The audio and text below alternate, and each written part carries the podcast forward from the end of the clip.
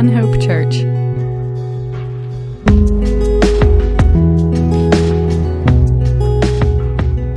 All right.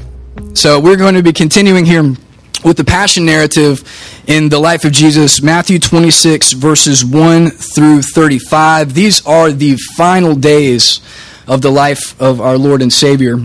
So, first, I'm going to read these 35 verses um, in the New King James Version, and then we're going to go back and look verse by verse. And when we go back, I'll be reading from the NIV version. But this first pass I'm going to make through in the New King James Version. Let's just read the whole thing for context, and then we will uh, look in a little bit deeper. Now it came to pass, when Jesus had finished all these sayings, that he said to his disciples, You know that after two days is the Passover, and the Son of Man will be delivered up to be crucified. Then the chief priests, the scribes, and the elders of the people assembled at that uh, palace of the high priest, who was called Caiaphas, and plotted to take Jesus uh, by trickery and kill him. But they said, Not during the feast, lest there be an uproar among the people. And when Jesus was in Bethany at the house of Simon the leper, a woman came to him having an alabaster, alabaster flask of very costly fragrant oil, and she poured it on his head as he sat at the table. But when the disciples saw it, they were indignant, saying, Why this waste? For if the fragrant oil might have been sold for much and given to the poor, but when Jesus was uh, aware of it, he said to them, Why do you trouble this woman? For she has done a good work for me. You have the poor with you always, but me you do not have always. For in pouring this fragrant oil on my body, she did it for my burial. Assuredly, I say to you, whenever the gospel is preached in the whole world, that this woman has, uh, what this woman has done will also be told as a memorial to her. Then one of the twelve, called Judas Iscariot, went to the chief priest and said, uh, What are you willing to give me if I deliver him to you? And they counted out to him 30 pieces of silver. From that time, he sought an opportunity to betray him. Now, on the first day of the feast of, of the unleavened bread, the disciples came to Jesus, saying to him, Where do you want us to prepare uh, for you to eat the Passover? And he said, Go into the city to a certain man and say to him, The teacher says, My time is at hand. I will keep the Passover uh, at your house with my disciples. So the disciples did as Jesus directed them, and they prepared the Passover. When evening had come, he sat down with the twelve. Now, as they were eating, he said, Assuredly, I say to you, one of you will betray me. And they were exceedingly sorrowful, sorrowful. And each of them began to say to him, Lord, is it I? And he answered and said, He who has dipped his hand with me in this dish will betray me. The Son of Man indeed goes just as is written of him, but woe to the man by whom the Son of Man is betrayed. It would have been better, uh, it would have been good for the, that man had not been born. When G- Judas, who was betraying him, answered and said, Rabbi, is it I? He said to him, You have said it. As they were eating, Jesus took bread, blessed and broke it, and gave it to his disciples and said, Take, eat. This is my body. Then he took the cup and gave thanks and gave it to them, saying, Drink from it, all of you, for this is my blood of the new covenant, which is shed for many for the remission of sins.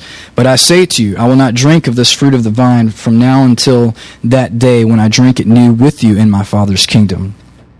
When he had sung a hymn, they went out to the Mount of Olives. Then Jesus said to them, all of you will be made to stumble because of me this night. For it is written, I will strike the shepherd, and the sheep of the flock will be scattered. But after I have uh, been raised, I will go before you to Galilee. Peter answered him to him and said, Even if you are made, even if all are made to stumble because of you, I will never be made to stumble. Jesus said to him, Assuredly I say to you that this night, before the rooster crows, you will deny me three times. Peter said to him, Even if I have to die with you, I will not deny, de- deny you. And so said all the disciples. Let's pray. Lord, we just come before you so grateful for what you have done for us, um, that you sent your son for us. And we are so grateful for your incredible love to us and we are so grateful for who you are. And I pray that as we read through these verses, that you would teach us, Lord, that you would soften our hearts. We want to be people with soft hearts that live how you want us to live. We want to be your hands. We want to be your feet. Uh, we don't want to be caught up in our own lives and be about our own agendas, Lord. We want to be about your kingdom. So we thank you for Jesus. We thank you for your word and pray that you would have your way in our hearts. In Jesus' name, amen. Amen. All right, so let's look back now at verse 26. When, G- when Jesus had finished saying all these things, he said to the disciples, As you know, the Passover is two days away, and the Son of Man will be handed over to be crucified. So here we are. This is the last, very last week, last days of Jesus' earthly ministry before his crucif- crucifixion. And we're here right before the Feast of the Passover, which was one of the required feasts for the Jewish people it was a commemoration of the last plague, if we remember the plagues um, that were levied through the Lord with Moses on Pharaoh in Egypt because they had the God's chosen people in slavery and Pharaoh refused to let people go time and time again.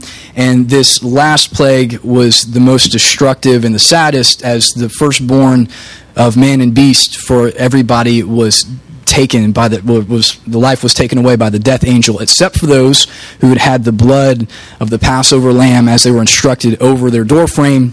We see that the believer, we see that the, the Israelites in Goshen followed God's commandment. They were spared this great, uh, this great uh, and terrible plague. Now we see obviously there's there's obvious in direct correlation to our Lord and Savior Jesus Christ, who is himself the Passover lamb for us. And we'll get into that here a little bit more as we go. And then we also see here he says, he, calls, he keeps calling himself the Son of Man. I know we've talked about it a whole lot of times um, through our study of Matthew, but that's Jesus' favorite self designation. He refers to himself as Son of Man. As we've been studying through Revelation in our small group, we see the Son of Man keep coming up, that phrase, as we're studying through Revelation but it's also it's it's it's very unique because it wasn't used by rabbinical Judaism at this time. It didn't have any like militaristic or nationalistic implications like some other things did. If he'd have just gone around calling himself the anointed one or the Messiah, it would have been a little bit more trouble for him, but he could call himself the Son of Man. But we do see in the Old Testament, if we remember here from Daniel 7:13 that we've gone through even in our study of Revelation. I'm going to read that for us.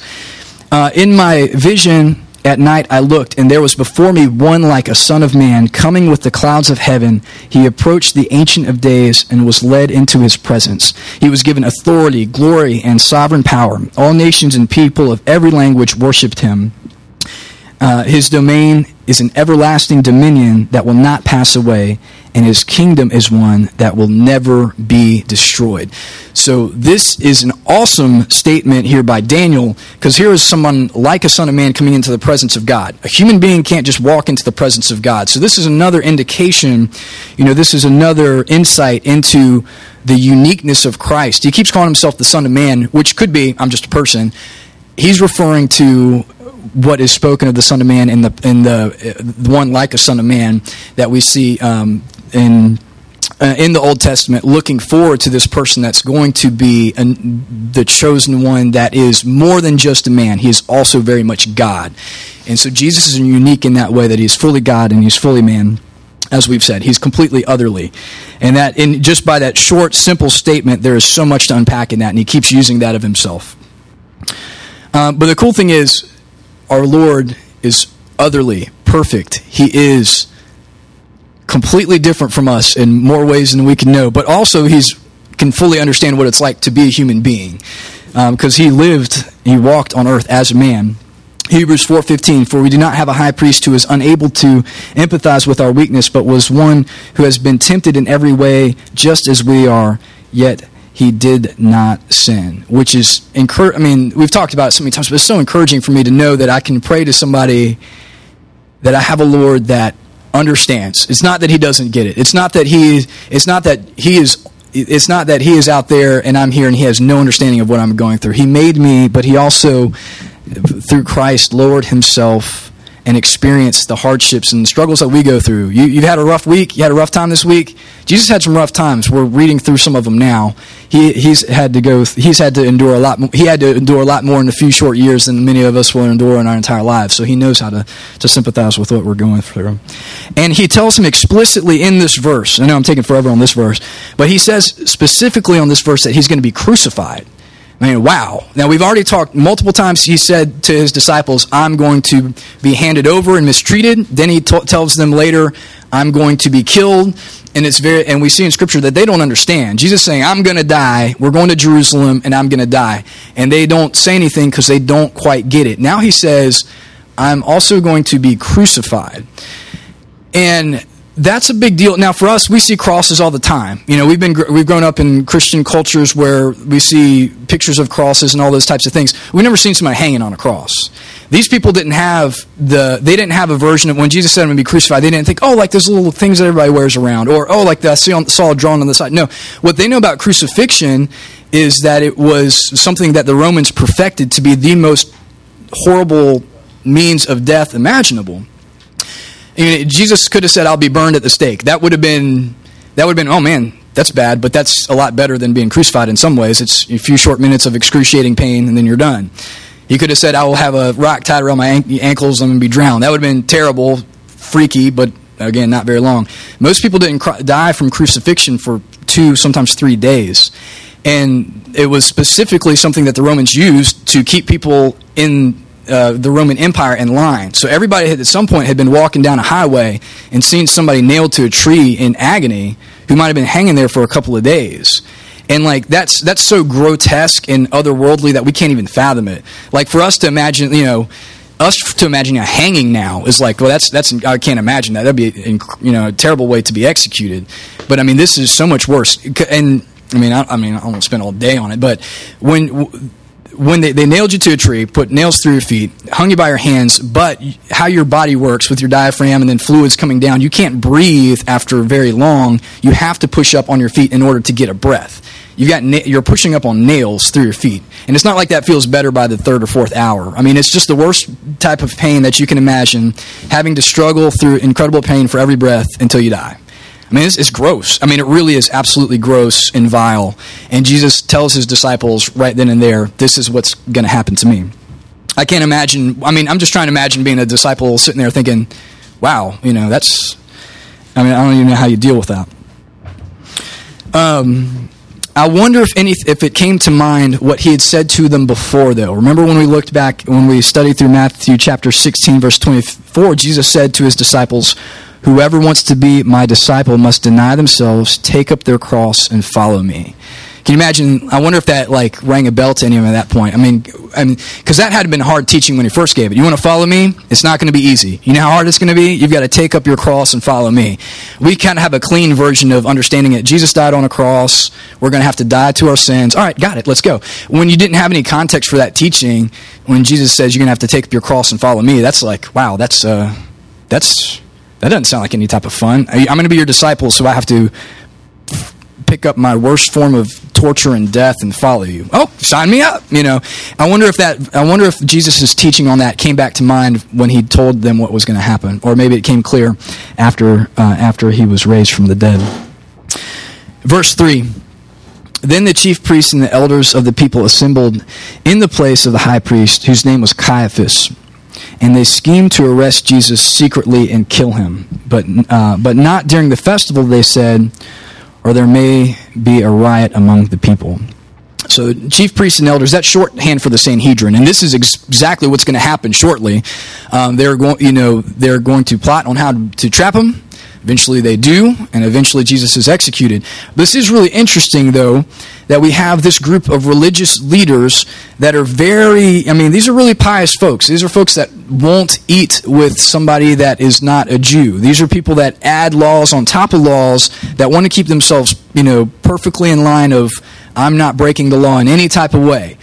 But they're, to, they're not, this isn't a meeting where they're coming before the official court and saying, we're holding this man on trial because we think that he's done something that is worthy of death. These are people meeting in secret at night, plotting how to murder somebody. This isn't, uh, we're going to do this according to the law because we're going to do what we think is righteous. This is some people that want to have somebody done in. I mean, this, that's really what's happening here in, in, in the quiet of night.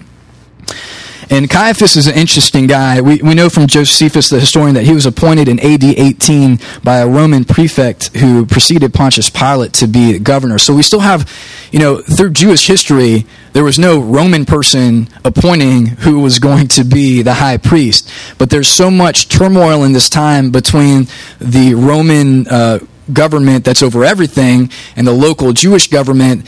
And the Jews have been trying to throw off Rome. They want to. We've talked about the Zealot Party before, where there's a lot of people that want to violently overthrow the Roman leadership. So there's all this tension happening at this time. And Jesus is also stoking a lot of fires. And so the people that are in charge want those fires quenched. Um, but it's yeah, it's just amazing. They have no qualms with, with doing them in. But they say that they don't want to do it during this feast. Now, Jerusalem would swell to many times. We were, we were in Atlanta last night for the for the game. We're on the buses. I mean, we're getting on the subway at what time? It was late, and there were so many people. Man, that place was just packed. And you realize, like in Athens, Georgia, what, what's the population of Athens? Anybody know? Hundred thousand. And I mean, on game days, on game days, it just gets nuts. Like you want to go downtown and go shopping? Sure. You want to go downtown shopping on game days? No. And we don't even we may be double in size, but in but in Jerusalem, it was it's first of all it's a smaller city, and it just people from all over come there. So if you can imagine, like it, I mean, the it's there's just people on top of people on top of people. You know, it was kind of like on the bus last night. We had people leaning up against us in every single direction. The town, the town of Jerusalem is just covered, and Jesus is very popular and has a lot of followers at this time. So if he's arrested and killed, and everybody knows about it, there could be a huge riot. Rome could come in and you know, and whoever the, whoever's in charge in Rome, this I mean, of of of, uh, of the government at this time could get in trouble. Also, in the religious context, if this is started by the Sanhedrin, Caiaphas might get the boot, and Rome might put somebody else in to be high priest. I mean, we don't know what's going to happen, so they want to do Jesus in, but they want to do it carefully because they don't want to have, you know, they don't want to get in trouble. So I mean, all of this is really a power play of politics, um, and it's uh, it's um, going to land on Jesus. And, you know, and again, with all of this, the symbolism just can't be missed. You know, Jesus is the Lamb of God slain uh, for you and for me. You know, remember John, what John the Baptist said, John one twenty nine. Look, the Lamb of God who takes away the sin of the world. You know, his his blood is the barrier um, for the death angel. You know, he Jesus' blood is um, what gives us life. Verse six. While Jesus was in Beth- Bethany in the home of Simon the leper, a woman came to him with an alabaster jar of very expensive perfume, which she poured on his head as he was reclining at the table. Now, we're like, all right, they were in Jerusalem, so how's this Bethany? How's that work? Well, we, we know from John 11, 18 that Bethany was a very short distance from Jerusalem. It was less than two miles. So, and what's he doing in the house of a leper? How does that work? Because we know from other scripture, lepers were always outside of the town. If somebody had leprosy, they weren't going to be living in the town. And certainly, if somebody was doing that, you wouldn't go in their house and hang out with them because there's, you know, that's not smart. So this is very likely somebody that had leprosy that Jesus had healed before, and now Jesus is going to his house uh, to have to to sup with this person. Uh, and this woman comes, and this woman is not named here.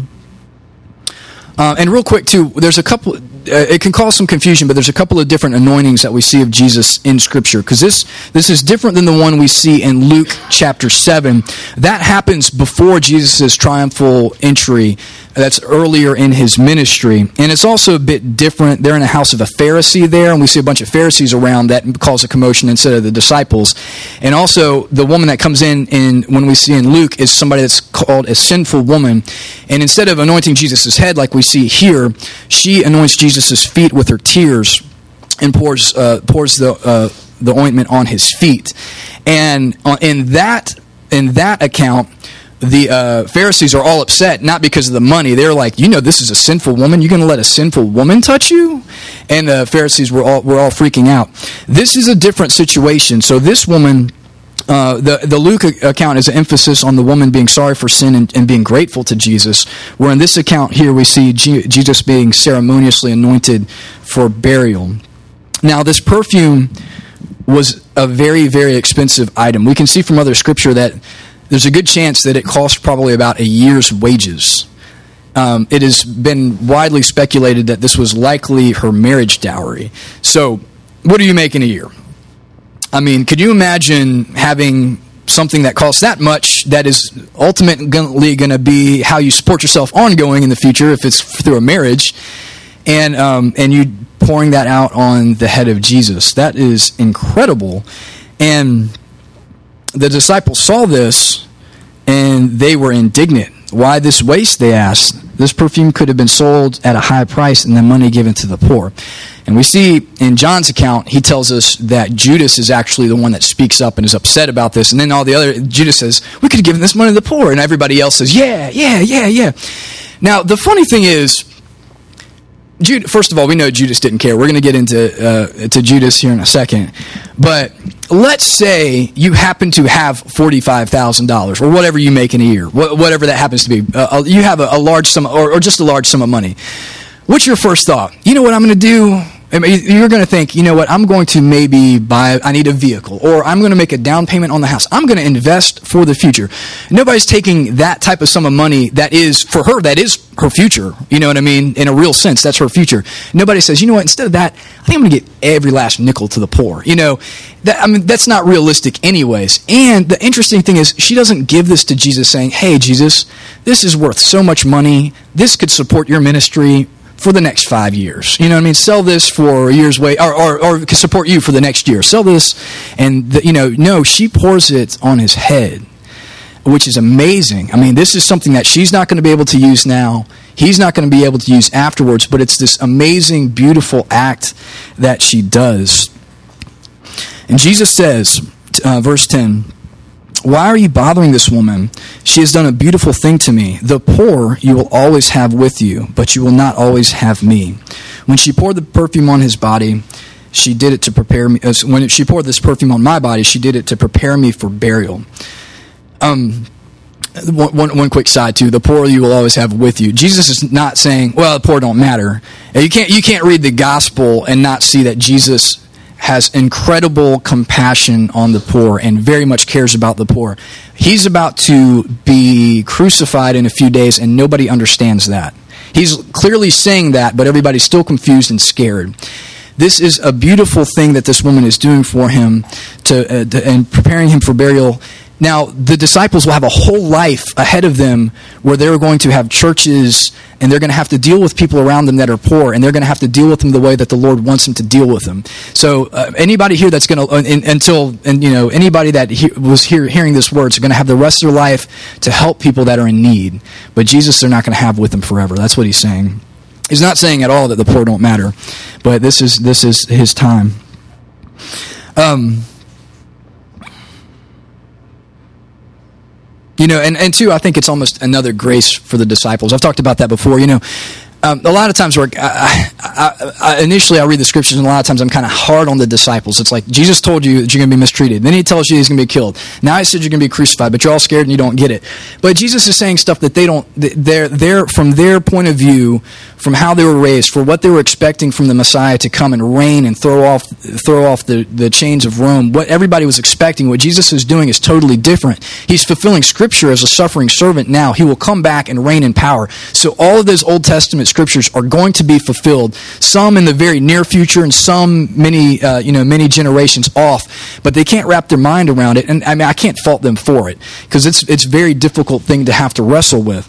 Um, but this is another grace for them, I think, where maybe this, when, you know, he's, he's said he's going to die. Now he's saying he's going to be crucified. Now he's saying they're preparing me for burial. It is very much sinking in with them at this point that things are about to get real bad real quick. And then also afterwards, you know, when they're remembering all of these things, after Jesus is raised from the dead, they're going to they're going to remember, "Oh yes, I remember, you know, all of these things are going to come together in their mind and really solidify for them what Jesus was doing. And the fact that he was telling them about it about it as they were going even though they didn't understand at some point they're going to understand and they'll have this to hold on to. I really think it's a grace for them too um, and also, man, just the extravagance of this love. You know, this is also before the pouring out of the Holy Spirit. So this lady does this. You see that God is definitely leading her, though. The Lord has his hand in everything that's happening. And, um, and she is obedient with this.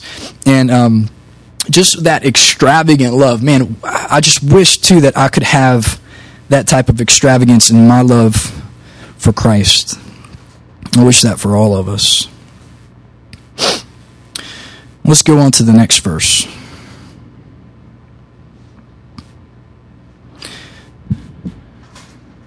In verse 13, truly I tell you, wherever the gospel is preached throughout the world, what she has done will also be told in memory of her, which is true. we are many, many, many, many, many years after the fact, 2,000 years or so after the fact, and here we are talking about it. Um, and offhand, this might not sound like a radical comment, but you know, to a group of of nationalistic Jews that were taught from birth about the salvation of Israel, the idea too that this good news is going to be preached throughout the entire world, even though that might sound like a small thing right here, is still something that's not solidified in their minds. They still haven't gotten that yet. Um, and this is something else they'll remember too down the road. You know, Jesus didn't even go to the entire world. They were shocked when he went to, you know, Samaria to what the old northern kingdom. You know, it's like, why, you know, what are we doing up here? The fact he didn't go to the entire world, but he's going to send them to the entire world. This is another, another glimpse into God's great rescue plan for all of humanity. And we have verse 14. Then one of the twelve, the one called Judas Iscariot, went to the chief priests and asked, What are you willing to give me if I deliver him to you? So they counted out for him 30 pieces of silver. From then on, Judas watched for an opportunity to hand him over. Man, this one statement about Judas says everything you need to know you know, about Judas. He had, it wasn't, you know, it wasn't like, we see, we'll, we'll see soon that Peter is tempted because of fear and turns his back for a moment, but on, on the Lord, and then is so sorry about it. But here, Judas is not, he's not out one day and somebody comes up to him and is like, hey man, you want to be rich? I know you like money. How'd you like to be a made man?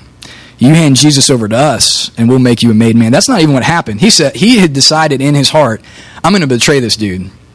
I'm going to hand him over. And he goes to the people that he knows want Jesus done in, say, What do you give me?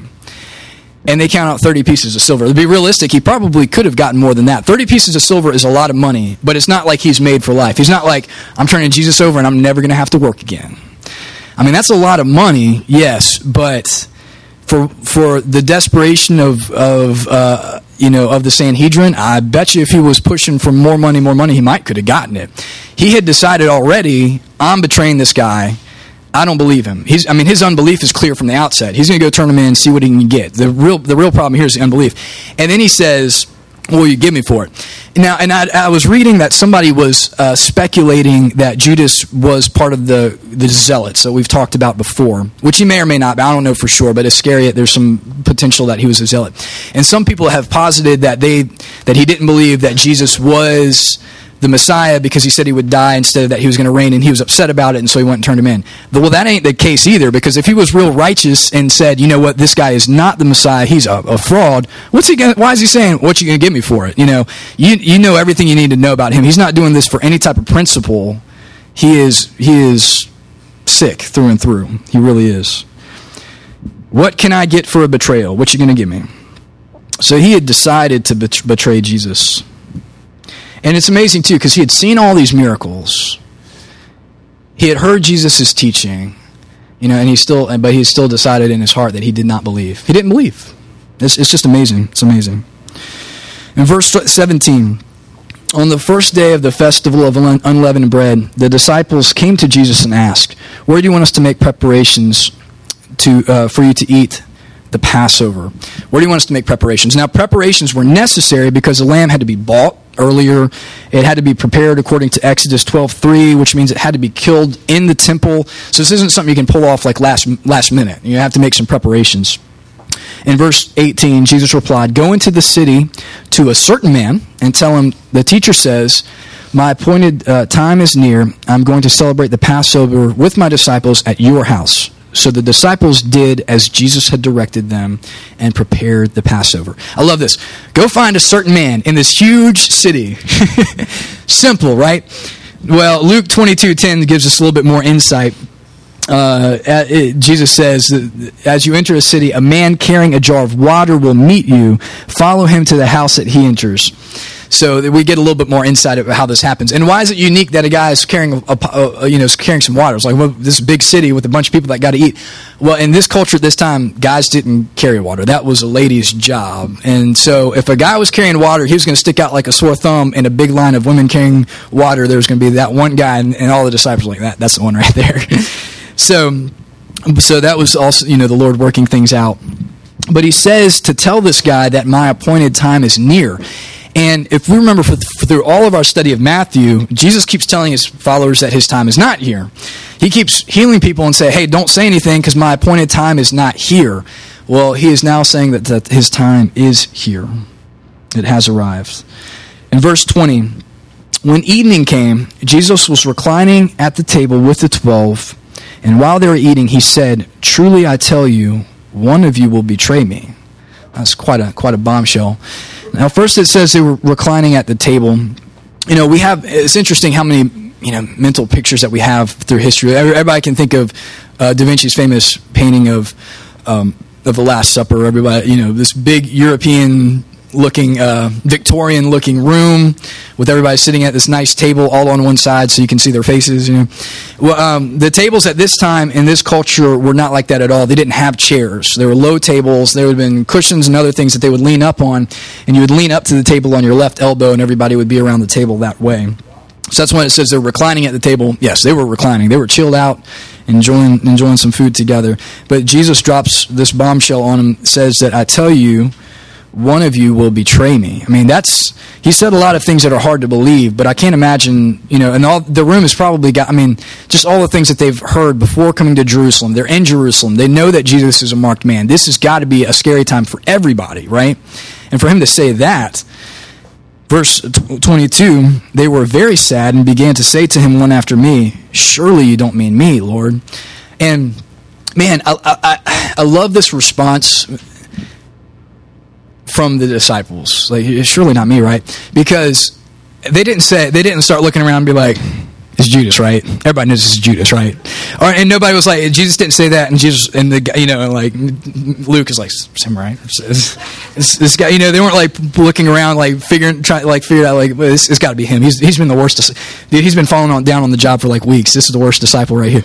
No, they all said, surely not me, Lord, right? I mean, because the Lord has been saying all these, their Lord has been saying all of these unbelievable things and um and and everybody I think from everybody I, I, know I do and I'm I'm betting that everybody in this room knows your own propensity for sin like you know what you're capable of without the grace of Jesus and I don't think that anybody here really thought that they would do that. But their first initial, the initial thought was like, "Oh, say it's not. I, I wouldn't do that. It wouldn't be me, right? You know, it's there's there's there's not a def, there's not a declaration. Is I won't do it. You know, it's, it's not me, right? Like there there's there's almost a little bit of concern because they also I think they all know what a precarious situation they're in. They I think they know there's going to be spears and swords involved. And is it going to be me? Am I going to be the one that denies? You know, is it going to be me?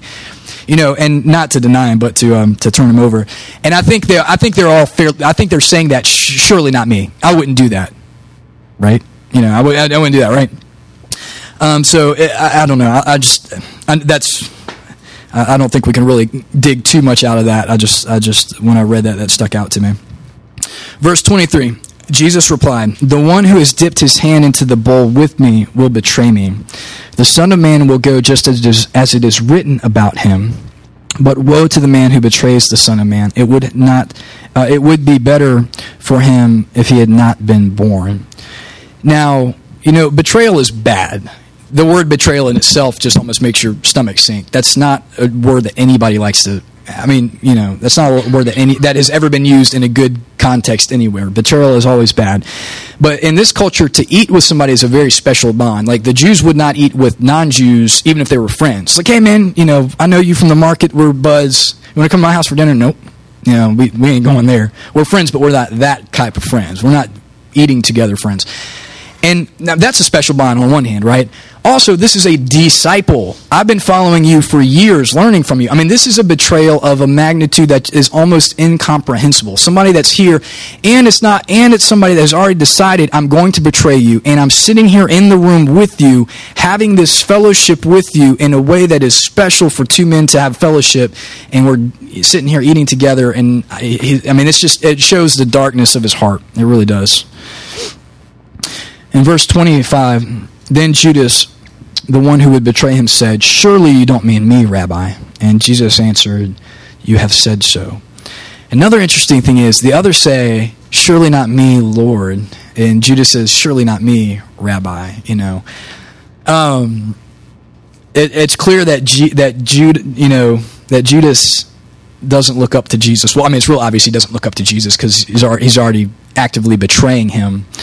Um, but you know, you know, it's possible. It really is possible that Jesus. Why does Jesus even say this? Jesus knows Jesus Judas is going to betray him. He could have just walked out of there, let him betray him later. All the other disciples will be shocked. But he tells them ahead of time. I think two things. One, this is another grace to the disciples that when it happens, they all they all say, "Well, this guy. We all saw Judas dip in the cup with Jesus. We know that he's going to be the one that's going to betray him." So I think that's another grace to the disciples in that way. And you know, it might have even been that Jesus was giving them an opportunity even here, even at the end. You've already started this, but I'm telling you, I know. But Jesus, Jesus still goes through with it, which is amazing because you're sitting here with this guy, sharing dinner with him, dipping in the cup with him, the guy you've been following for so long, and he says, "By the way, I know what you're doing." And Judas knows that Jesus knows that Judas knows and he still goes through with it. That's just, I mean, it's absolutely astounding. You know, it's absolutely astounding. But even with all of this tension, even with all this turmoil, um, Jesus continues to teach his disciples, and he institutes here what will be the norm for the New Testament churches. Verse 26 While they were eating, Jesus took bread. And, and also read this with the context of people that have never heard of a communion before. From a guy that you've followed for two years that says he's about to be killed in the grossest way that anybody can imagine. And he says these words to you. Jesus took the bread, and when he gave thanks, he broke it, and he said to his disciples, Take and eat. This is my body. Then he took the cup, and when he had given thanks, he gave it to him, saying, Drink from it, all of you. This is the blood of the covenant which is poured out for the forgiveness of sins. And now that's not something, they, these are some religious people that have read a lot of things about forgiveness of sins and how that works in the temple, but they have never read or heard about it in this way. And I tell you, verse 29, I tell you, I will not drink from the fruit of the vine from now on until the day when I drink it new with you in my Father's kingdom. So we have the body and blood of our Lord Jesus Christ, the Passover lamb, the new covenant spoken of here, the Father's kingdom to come. You know, and, and the truth is, Jesus knows what's coming, and he knows it's going to be horrendous, and he knows it will be painful but he all, but it's also going to be something that's amazingly beautiful. You know, Israel Israel was led out of slavery from Egypt. I can't imagine what that was like, but they were led out of slavery in Egypt, and through the blood of Jesus, we can be led out of our slavery to sin. And also, you know, we are also we're truly free. We are free from sin and death, and the judgment has passed over our door because of what Jesus has done. And that's that is the good news. Verse 30, when they had sung a hymn, they went out to the Mount of Olives. 31. Then Jesus told them, This very night you will all fall away on account of me. Wow. You will all fall away on account of me. For it is written, I will strike the shepherd, and the sheep of the flock will be scattered. But after I've risen, I will go ahead of you into Galilee. So it's like bad news, good news. this is a quote from Zechariah 13:7, which undoubtedly they have read before and not and not maybe completely understood it. And now Jesus is telling him, you know that quote from Zechariah that you that you've read, that is about you. That's not probably exactly what uh, they wanted to hear. And it says, I will strike the shepherd. This I is God. The Lord sent his son into the world to be the atoning sacrifice. This is not an accident. This is not some tragedy. Uh, this was a, the predetermined, predetermined plan of God. And Jesus plainly states to his disciples that he's going to rise, as he said before, and go ahead of to Galilee. And that still doesn't make a whole lot of sense. I'm going to die. You guys are going to fall away but I'll see y'all in Galilee, you know. And even still, I mean, everybody's probably staring at him blankly, like, what? How? How does that work? You know, what does that mean? What? It had to be such a perplexing time. I just think about the disciples and what they were going through right there. It just had to be such a tough time for Jesus and for them, obviously. And Peter replied, you know, some people like, I like to stick my foot in my mouth, and it seems like Peter always likes to get both of them in there, you know? He's always ready to go. Even if all fall away on account of you, I never will. I don't care what the Old Testament scriptures foretell. I ain't going to do it, you know? And truly, I tell you, Jesus answered, This very night, before the rooster crows, you will disown me three times. Wow.